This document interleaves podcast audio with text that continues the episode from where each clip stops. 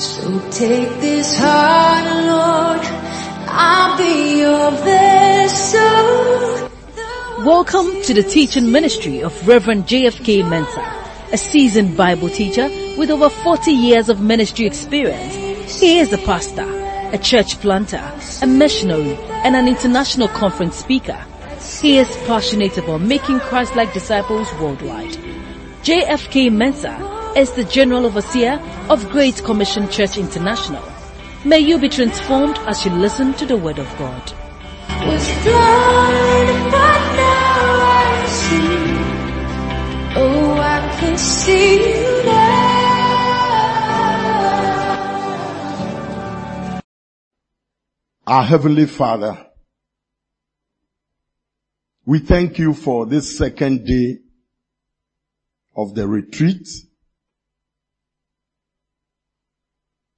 Our hearts come hungry to hear you, to improve the quality of the disciples we are making.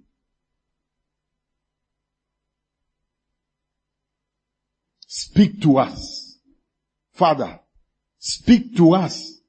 Father, teach us. In Jesus' name, amen. Once again, you are all welcome to this all-important quality control retreat.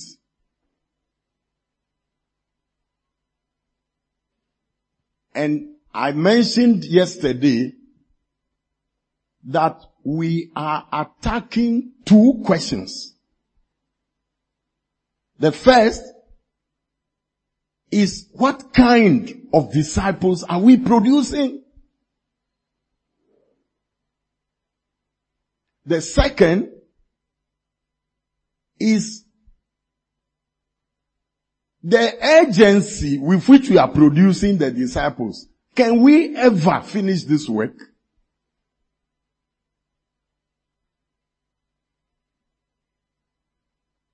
So,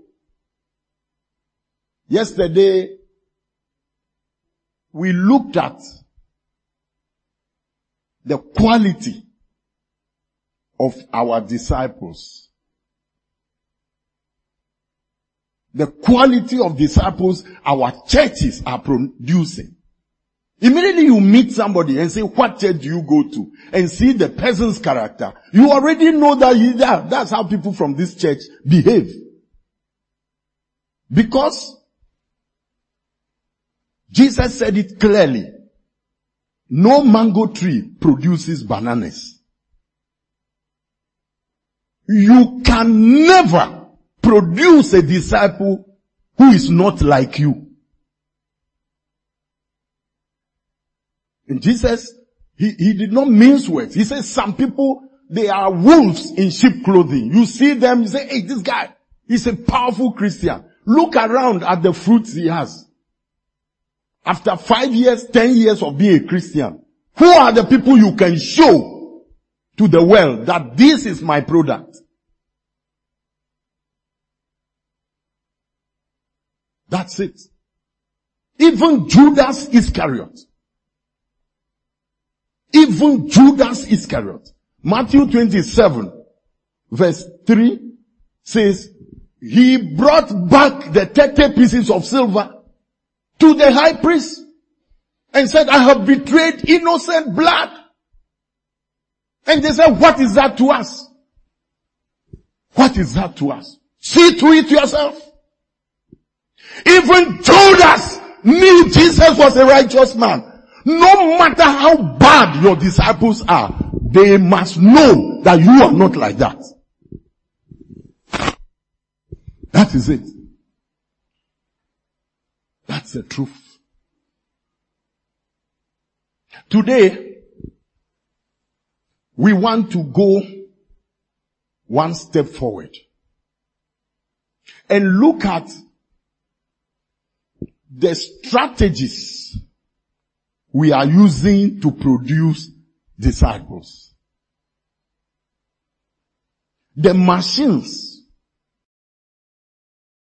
we are using, the wisdom we are using. Thank you for sharing on the Colossians. The verse I also shared with my wife is the same, Colossians 2:3. It says that in Christ are hidden all the treasures of wisdom and knowledge. Let's read it together. Go. In whom are hidden all the treasures of wisdom and knowledge. The wisdom, the knowledge of this universe is not hidden in the universities. It's not Cambridge. It is not Oxford. It is not Yale University or Legon, KNUST that houses wisdom and knowledge. Sometimes Christians tend to be silly. And all wisdom, all knowledge is hidden in Christ. And it is not just put in Christ. It's hidden in Him. If you are not interested, you are not a searcher, you are not hungry and thirsty, you will be a Christian, but you will lack wisdom. Some people are full of the Holy Spirit, but stupid. So you see that in the requirement in Acts chapter 6, when they were looking for people to serve tables, Acts 6, verse 2 and 3, the apostles called all the disciples and said, it's not correct for us to leave the word of God and serve tables. Look among yourselves. Acts 6, verses 2 and 3. And the 12 summoned the full number of the disciples and said, it is not right that we should give up preaching the word of God to serve tables. Therefore, brothers, pick out from among you 7 men of good repute, full of the Spirit and of wisdom. Full of the Spirit and of wisdom.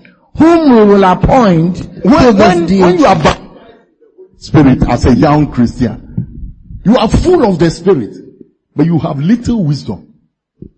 You have little Christian wisdom. Because the wisdom as a Christian, you grow in it. So Luke 2:52 says, Jesus increased in wisdom. You grow in that wisdom. So the fact that you are speaking in postgraduate tongues doesn't mean you have postgraduate wisdom in Christianity. You grow in it. And so, many of us, myself included, get the funny idea that some of the methods Jesus used, they are colo, old-fashioned. And moreover, you know, because Jesus didn't have any computer, he wasn't using mobile phones, and you know, he was not good at the keyboard, and he didn't have electricity, you see, you know, technology, these days, engineering. You know, so because of that, we feel that, okay, his blood bought us and gave us salvation. But we have to teach him certain things. A lot of youth are like that. Because your mommy and daddy cannot even use their mobile phone. So when they call you, Kwame, come and set the mobile phone for me. I want to call so and so. Then you go, you do it, you say, Daddy, pa, small boys are young.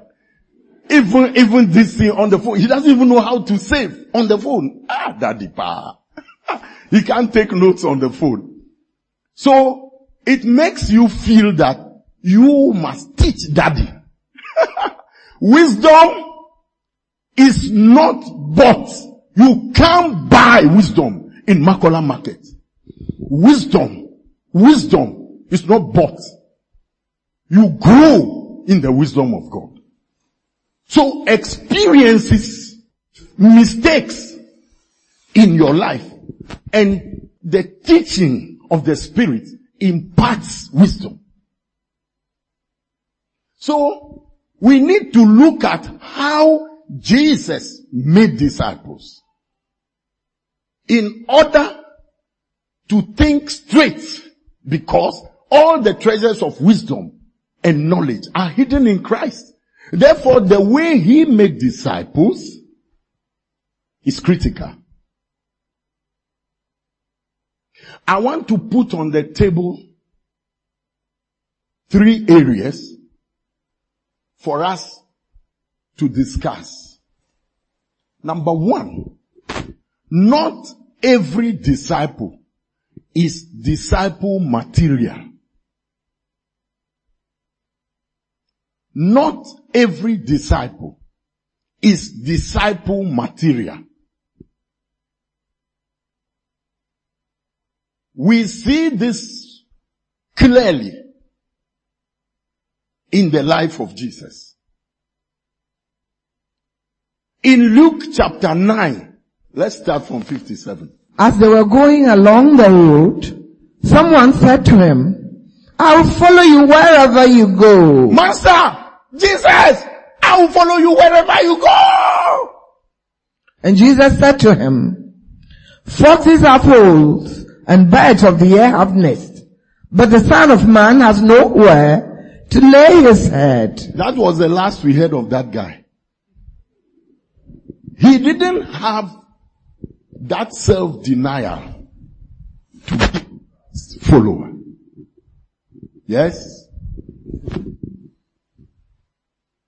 To another he said, "Follow me." You see, the first man said, "I will follow you." This one, Jesus said, "Follow me." "Follow me," but he said, "Lord, let me first go and bury my father." You know, Jesus said, "Follow me." He said, "Lord, let me first." You are Lord, but I have some things to do first.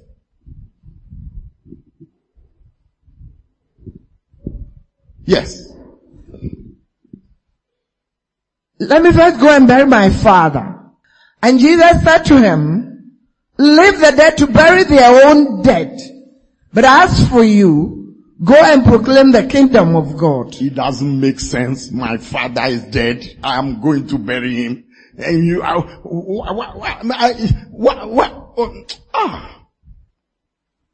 some people are not disciple material. You can't use them. Yes. 61, 62. Verse 61, 62 now. "Yet another said, I will follow you, Lord, but let me first say farewell to those at my home." Jesus said to him, "No one who puts his hand to the plow and looks back is fit for the kingdom of God." You know, you compare this to Matthew 9:9. Compare it. "And Jesus passed on from there. He saw a man called Matthew sitting at the tax booth. And he said to him, 'Follow me.' And he rose and followed him." Jesus went to the tax office. And Matthew, who wrote the book of Matthew, he was sitting doing his business with money. And Jesus said, "Follow me." And he arose and followed him. This is it. Disciple material. Disciple material. Look at Matthew 4. Let's read all the way from 18 to 22. Matthew 4, 18 to 22. "While walking by the Sea of Galilee, he saw 2 brothers, Simon, who is called Peter, and Andrew, his brother, casting a net into the sea, for they were fishermen. And he said to them, 'Follow me, and I'll make you fishers of men.' Immediately They left their nets and followed him. It's not that they were idle. They didn't have any business. They were just sitting down looking into the air. And Jesus came and said, follow me. They were in business. They were casting their net into the sea. And Jesus came, follow me. I will make you fishers of men. And immediately they left their nets and followed him. Disciple material. And going on from there, he saw two other brothers, James the son of Zebedee and John his brother, and the boat with Zebedee their father, mending their nets, and he called them. Immediately they left the boat and their father and followed him. Correct. Disciple material. They were mending their nets with their father. Their daddy was there. This one, the daddy was not dead. He was very alive there. And Jesus said, follow me. They looked at the net they were mending. They looked at their daddy. They got up and followed Jesus. Some Christians are not disciple material. You waste your life on them. I've been doing this work now. At least for the past 40 years I've been in discipling. And I can tell you, some people, when they are coming, I smell them from afar. I know that this guy is not disciple material. You just come to waste my life. Sometimes I even take them on. But in the long run, they prove that they are not worth discipling. It's just that we don't have time. We can't live forever. So because of that, you can't afford to waste your life on some people. So, we will not read it, but Matthew chapter 19, Mark chapter 10, Luke chapter 18, talk about a certain rich young ruler who came to Jesus. I remember the Luke because it's easy to remember. Luke 18:18. That one is easy to remember. And the ruler asked him, good teacher, what must I do to inherit eternal life? This guy came to Jesus and said, what shall I do to inherit eternal life?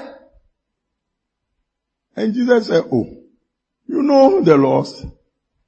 Honor your father and mother, thou shalt not steal, thou shalt not kill. He said, oh, from childhood, me I've done all those things. Then Jesus said, one thing you lack. Go, sell everything you have. Give to the poor. Don't sow into my ministry. Today's pastor will say, come and sow it into my ministry. Jesus said, don't come and sow it into my ministry. Give it to the poor. Come, empty-handed and follow me. He looked left, right, turned and left. Some people are not disciple material. They can be rich, they can be educated, they can be popular, but they are not people you should waste your life on. Lord, teach us to number our days that we may apply our hearts unto wisdom. John chapter 6, that one too is easy to remember. John 6:66. Jesus told them that you must eat my flesh and drink my blood. And many of his disciples left him. Yes, John 6:66. After this, many of his disciples turned back and no longer walked with him. Correct. And he asked the 12, will you also go away? And they said, to whom shall we go? To whom shall we go? So Jesus said to the 12, do you want to go away as well? Simon Peter answered him, Lord, to whom shall we go? You have the words of eternal life. Please, my brothers and sisters, some people are not disciple material. If they did to Jesus, you who are you? This chapter is after he fed the 5,000 with bread and 12 baskets were gathered. This is the time they left. Some NGOs give checks, they give money for business. You know, some churches, they say, oh, we are... in order to get disciples, you fail. Your master has tried it. It didn't work. You think it will work. The disciple is not above his master. You can't be bigger than Jesus. Some people are not disciple material. Full stop. Jesus himself gave the parable of the sower. It's in Mark, it's in Luke. Matthew 13, Mark 4, Luke 8. He said that the sower went out to sow. He used the same seed, but 4 different soils. One roadside, another rocky soil, another thorns, and another good soil. And of the 4, only 1 became fruitful. Meaning, 3/4 of human beings are unfaithful. 3/4 of people you come to in life, even if you plant the gospel in them, in the end, they don't amount to anything. They are not fruitful disciples. Don't waste your life on them. This brings me to my second point. The second message I want to drive home is that discipleship of Jesus demands greater and greater commitment. Discipleship demands greater and greater and greater commitment. In John chapter 1, verse 38 and 39. The first disciples of Jesus met him. They were John the Baptist's disciples, and John the Baptist told them, this is a Lamb of God who takes away the sin of the world. So they left John and followed Jesus. Yes. Jesus turned and saw them following and said to them, what are you seeking?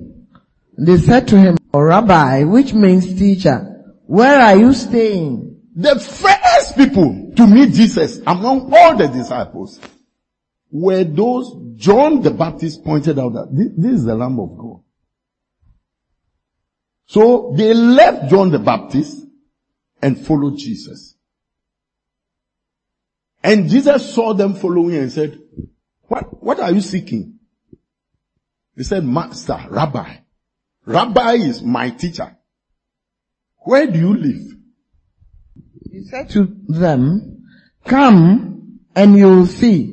Come and you will see. He didn't say follow me. He said come, you will see. Come.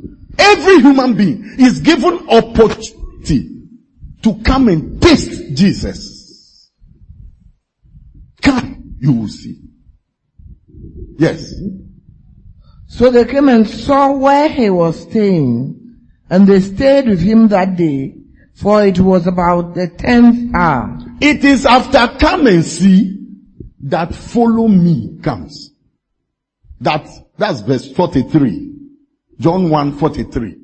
This time, he met Philip and said, follow me.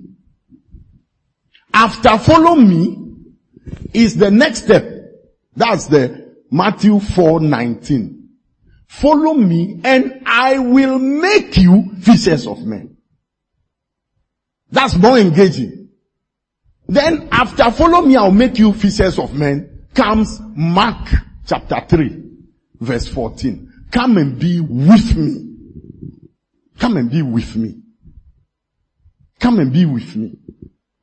After come and be with me comes the next step.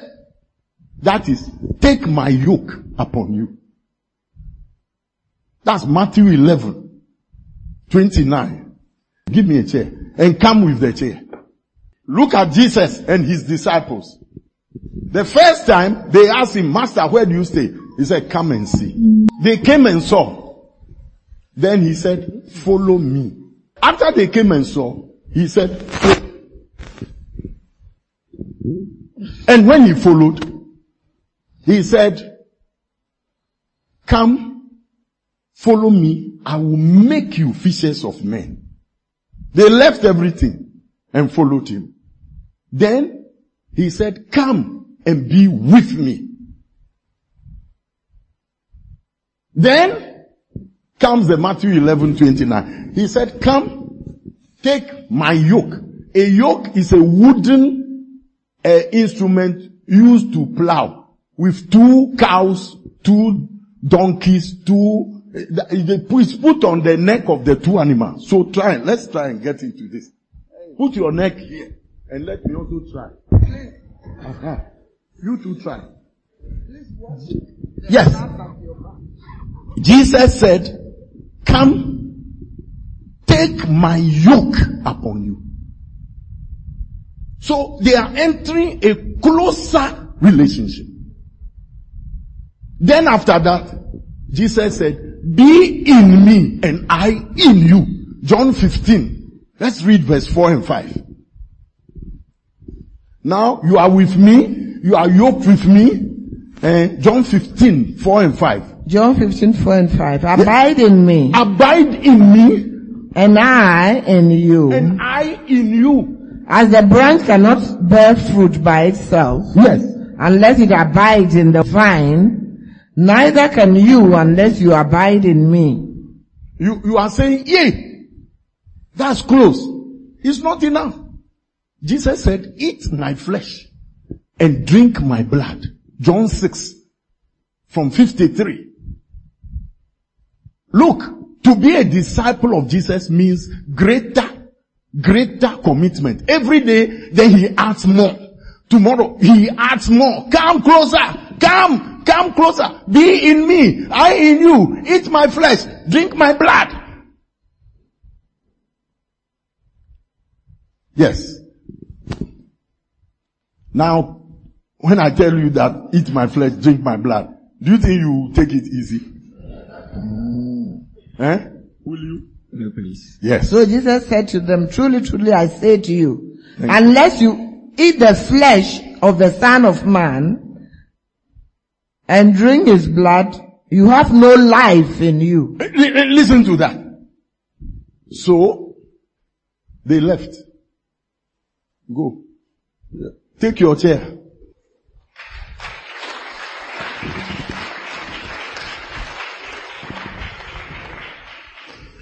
Christianity demands your all. If we seek to make discipleship easier for our disciples, we destroy Christianity. When you bring your Christian to the global market, the world market, they can't sell. Because discipleship involves your all. Matthew 10:37 and 38 says that anyone who loves father or mother more than me is not worthy of me. Anyone, yes. Whoever loves father or mother more than me is not worthy of me. And whoever loves son or daughter more than me is not worthy of me. I mean, you listen to this. You are like, oh no.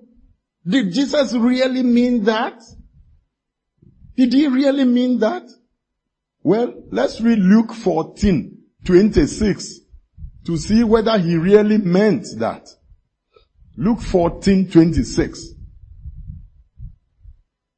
Luke 14:26.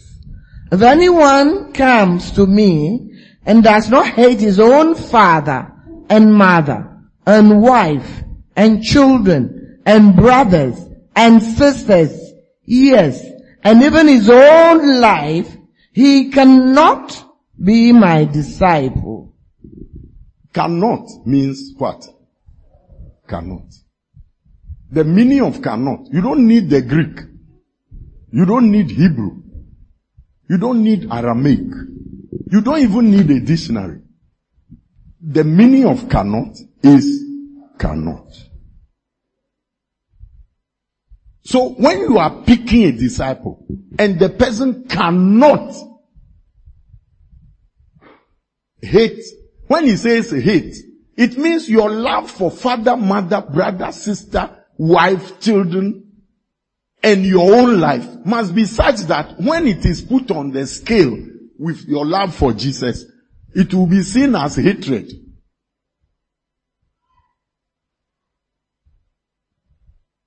Cannot means cannot.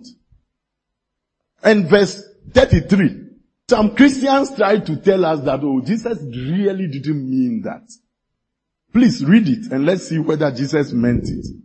Verse 33 now. So therefore, any one of you who does not renounce all that he has cannot be my disciple. This time he's talking about property, money, cash, kudi, British pound, Canadian and American dollar.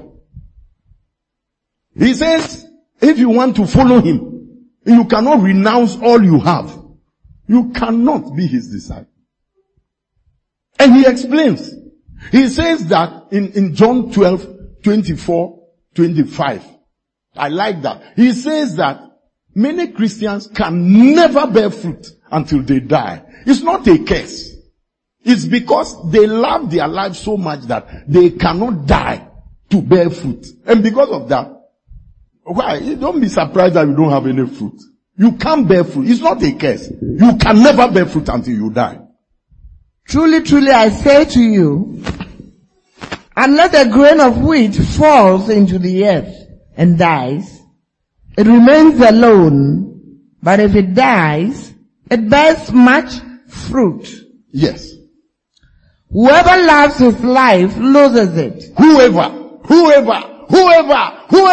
loves his life loses it. That's the wisdom of Jesus. Look at Turkey. When the earthquake struck, 7.8 on the Richter scale. The death toll now is getting to 45,000 people. And the wounded are over 81,000.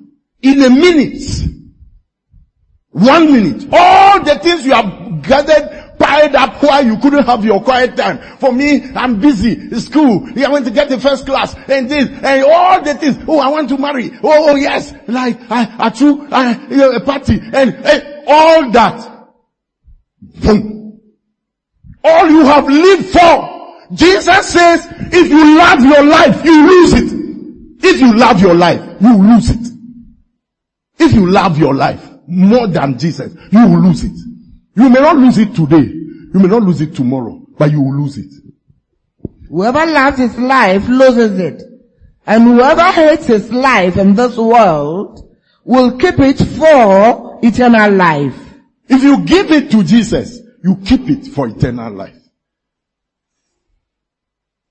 That's it. Because, you see, the obedience you need to God is obedience to the point of death. That's Philippians chapter 2 verse 8. If you can't give God that, He's not interested. He's not interested in 99.9999% obedience. He's not interested. Yes. 8. Philippians chapter 2 verse 8. And being found in human form, he humbled himself by becoming obedient to the point of death. Yes. Even death on a cross. That's it. You know, when I became born again, some of the sins just left. Masturbation. It just left. The same day I became born again, I wasn't even baptized. Then the masturbation stopped. Then, when I went on holidays, I took the rest of the money to my father. which I stole from the shop. So the stealing to stop. I didn't steal again in the shop until my father died. God is my witness. I never took a pin from my... If anything, my father convinced me that I should sow some money into his business. So when I was getting my loans from the university and things, I was giving him that I was sowing into his business. I never stole again from my father's shop. It also stopped. But pornography, girls, come and see the wrestling. I knew Jesus was in my heart. And if I'm going to chase any girl, I pray, Jesus, don't let this girl be in the house when I go.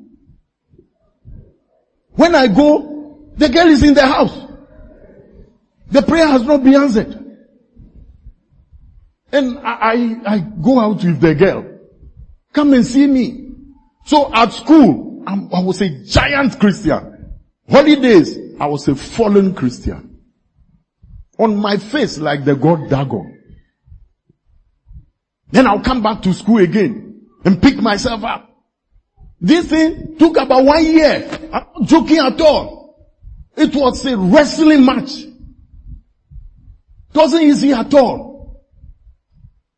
And I came to the realization that either the girls must go or I must go. I remember I was admitted to the university, but I wasn't given room on the campus that time. So a lecturer gave me his boys' quarters in Medina. And there was a standpipe in front of my bedroom where girls come to fetch water.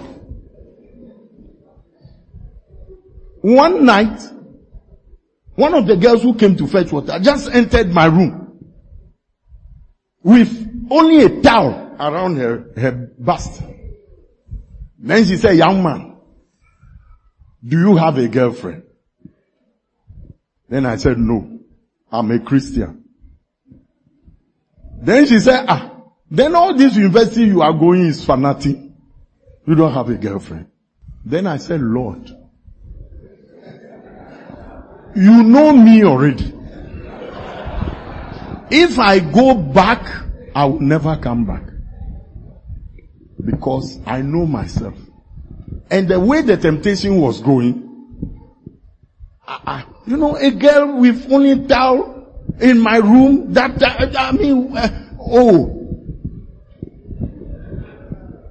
Then I said, "Father, you have to help me." Immediately I finished the prayer, I slept. By midnight, the door was open, mosquitoes were coming, the girl was gone.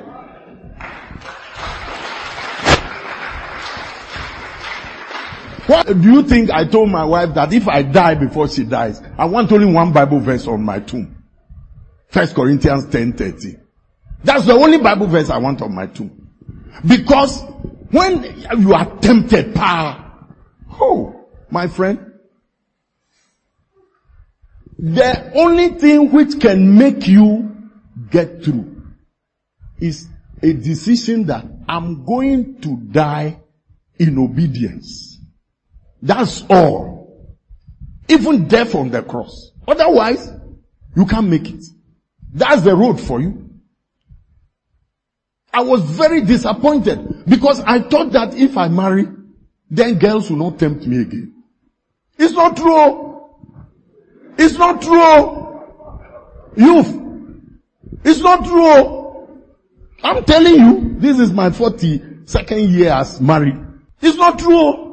If you cannot control your zip before marriage, you can't control it after marriage. If you are a girl and you can't be faithful to one person before marriage, you can never be faithful after marriage. That's it. That's the truth. So some of the temptations, they carry on with you. So it took me about 10 years to deal with impure thoughts alone. As for fornication, when I became born again, and it was off. I went to the Legon primary school and knelt down and said, God, the day I fornicate, kill me. Kill me. So because of that, that's for that one, I didn't go there. But impure thoughts, it took me 10 years before the final. Look, this journey, if you are not prepared to obey God to die, you can't make it. The road is too rough. You see? So, Jesus told in Revelation chapter 2 verse 10, he said that, be faithful to the point of death. I will give you the crown of life. Yes? Okay. And let's go on. Do not fear what you are about to suffer. Behold, the devil is about to throw some of you into prison, that you may be tested. And for 10 days you will have tribulation. Be faithful unto death, and I'll give you the crown of life. So, what happens? I guard my heart with iron. Till today, some girls, when I see them, they are able to shake me. But I know that, you see, I can't even trust myself. So I need to put an iron bar around my heart to make sure that I don't misbehave. Hebrews chapter 12 verse 4 says, you have not yet fought sin to the point of shedding your blood. You haven't got there as yet. You need to wrestle against sin until you are shedding blood. And some of the disciples, they can't do that. They are not of that kind of material. In your struggle against sin, you have not yet resisted to the point of shedding your blood. You can understand why Romans 12 verse 1 says, present your body as a living sacrifice, holy and acceptable to God. I appeal to you therefore, brothers, by the message of God, to present your bodies as a living sacrifice, holy and acceptable to God, which is your spiritual worship. I am sure the point is made. Commitment to Jesus is a growing thing. When you come at first, you hold your cheeks, chu. You pray, he answers. You go here, he say, yeah. You do this, say, oh, no problem. It's okay. Oh, you come. Then, as you grow, he begins to tell you that this house, you don't do this. You see, this is the bathroom, washroom. You don't poo-poo in your pants. Do you hear? This house, 12 o'clock, you don't weep. Do you hear? If you want to wee-wee, do you hear? Every son God receives, he whips you with a scourge. Then you start growing. You start growing because you put your hand into fire, it burns you. You take a sharp knife, it cuts you. Then you say, you see, many of us think that, oh God, why? This small boy, he doesn't know anything. And he took a knife and it cut him. You don't know your father. You don't know your father. You don't know your father. That's how he treats every one of his children. You grow. That's it. And because he demands growing commitment, last year, your prayer life must be different from this year, your prayer life. Last year, your Bible reading must be different from this year, your Bible reading.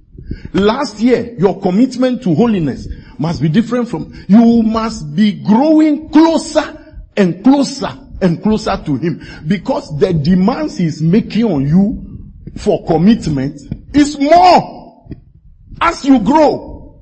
If he pampers you, he cannot use you. It's like somebody who cheated in exam and got first class and has become a doctor. Can he teach you anything? No. Let's tell the truth. Can he teach you anything? He will only teach you how to cheat. Because that's what he knows. So many of us Christians want shortcuts. So you want to come to Jesus, but oh no. For me, I don't want to be that colloquial kind of Christian. Me, I want to be 21st century Christians. You know. So, hello, Daddy. Jesus is falling down the floor in Gethsemane praying. You are, hello, Daddy, you know, Jesus, that's not too nice. Actually, I feel you should have, you know, one guy told us that God should put tiles on the way to heaven. It's too rugged. That brings me to my final point on the discipling methods we are using.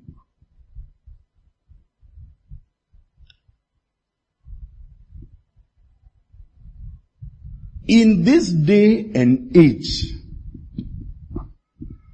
it is very difficult, and it is getting increasingly more difficult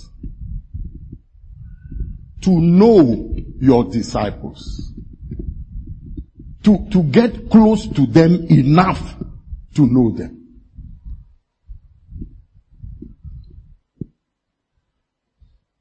Unfortunately for us, life is becoming faster and faster and faster and faster. So, you can be discipling somebody, but you really don't know the person. Now, it has advantages and disadvantages. The advantage is that if you don't know the person, you cannot tell the person the truth. If you don't know the person, many of your sermons to that person are over the bar. Because you don't know the person. The person has just fornicated and come to lead worship. So what you do is, oh Lord, that was a blessed moment. What a voice. What a voice. Oh, Charlie, that sister. Oh, but she just got up from a fornication. One brother actually told us that when we were, you know, we had one sister. Some sisters were leading worship. And when they are leading worship, it's like God is coming down. We are kneeling down, weeping. Oh, Jehovah Adonai, El Shaddai. Oh, Jehovah Rapha, Jehovah Shammah. Who can, And when he got converted, he told us that they used to come to stand outside the chapel to say, finish that thing quickly and come and let's have sex. They were sleeping with our worship leader. We were in church. They were leading worship powerfully. But that's it. We need to take time to know our disciples and let them to know us. Some people, when you are discipling, the people don't tell you the truth. Why? You are also not telling them the truth. Open your life up to them. Open your life up to them. Let them see all your faults, mistakes, stupidities, sins. Let them see it. Then they too will open up. But you are in suit and you keep yourself. And they say, oh, for me, I always have my quiet time. For me, I always pray. For me, you don't know. So the person too, if you ask, have you had your quiet time? Yes. Have you prayed? Yes. Have you? The day you tell them, I'm really struggling with my quiet time. Last time I couldn't have a quiet time. I say, aye. They will say, you too. Then they will tell you the real problem they are having with their daily quiet time. We need to spend time like Jesus did with his disciples. Look, these days, because of digital, you can disciple somebody in America. Then Jesus could have been in heaven and then disciple people on earth. Why did he come? In him are hidden all the treasures of wisdom and knowledge. The disciples prayed because Jesus prayed. The disciples memorized Bible verses because when Jesus got up to talk, he said, this guy, where did he learn the letters? The disciples learned to be holy. Because when they saw Jesus, they said, hey, this guy. The disciples lent agency. Because when they saw Jesus pray, they said, Master, teach us how to pray. The disciples lent faith for miracles. Because they saw their master on the sea. They saw him multiplying loaves. They saw the master. And so they were like, Master. Many people we claim are our disciples. When you bring them to the world market, they cannot stand. Allow me to close. We need to go back to Jesus and the way he made disciples. Let's press our disciples and ask ourselves, would Jesus choose such a person? Until we are sure. After that, we can go ahead and ask for commitment. More commitment. More commitment. If they cannot give us that, leave them. And pastoral people will tell me, actually, let's pray for them. I agree. I pray for them. But I won't include them in the 12. They can be in the seventh-day reserve team. God bless you in Jesus' name.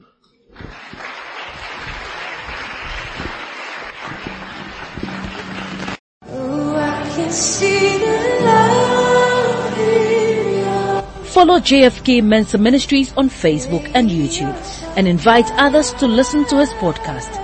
You can also access some of JFK Mensah's books and keep up with his ministry at www.jfkmensahministries.org. God bless you.